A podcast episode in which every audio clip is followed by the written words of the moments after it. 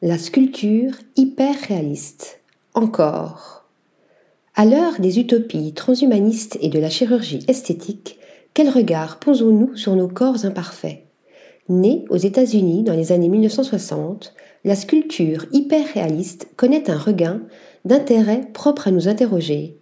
Après le musée Mayol et la fondation Beyeler, la voici à l'honneur au musée d'art de Nantes, seule collection publique française à conserver une sculpture du maître du genre, Duane Hanson.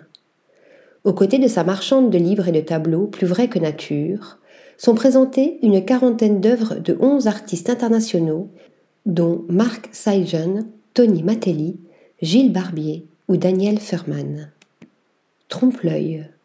Aux jeunes cagoulés ou casqués, de ce dernier font écho les chuchotements des figures ensevelies sous des couvertures, tels des fantômes de tragédies humaines, de Berlinde de Bruycker, ou la chaussure surgissant sous un fascinant couvre-lit amassé en céramique de Saadin Murti.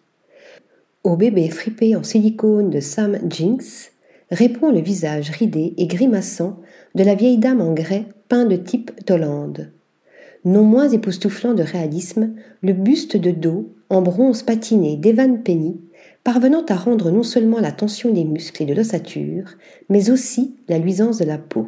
Effet miroir, jusqu'où voulez-vous pousser la vérité de vos sculptures? demandait, en 1972, un journaliste du magazine Art in America à John D. Andrea, l'un des pionniers du genre, auquel la galerie Valois consacre une exposition à Paris. Je veux qu'elle respire, répondit celui-ci. Et nous voici face à cette illusion, cette véracité trompeuse, indéniablement troublée, partagée entre la fascination pour l'illusionnisme parfait, reproduisant le corps humain dans ses moindres détails, et une certaine répulsion pour la morbidité de ces mannequins inertes.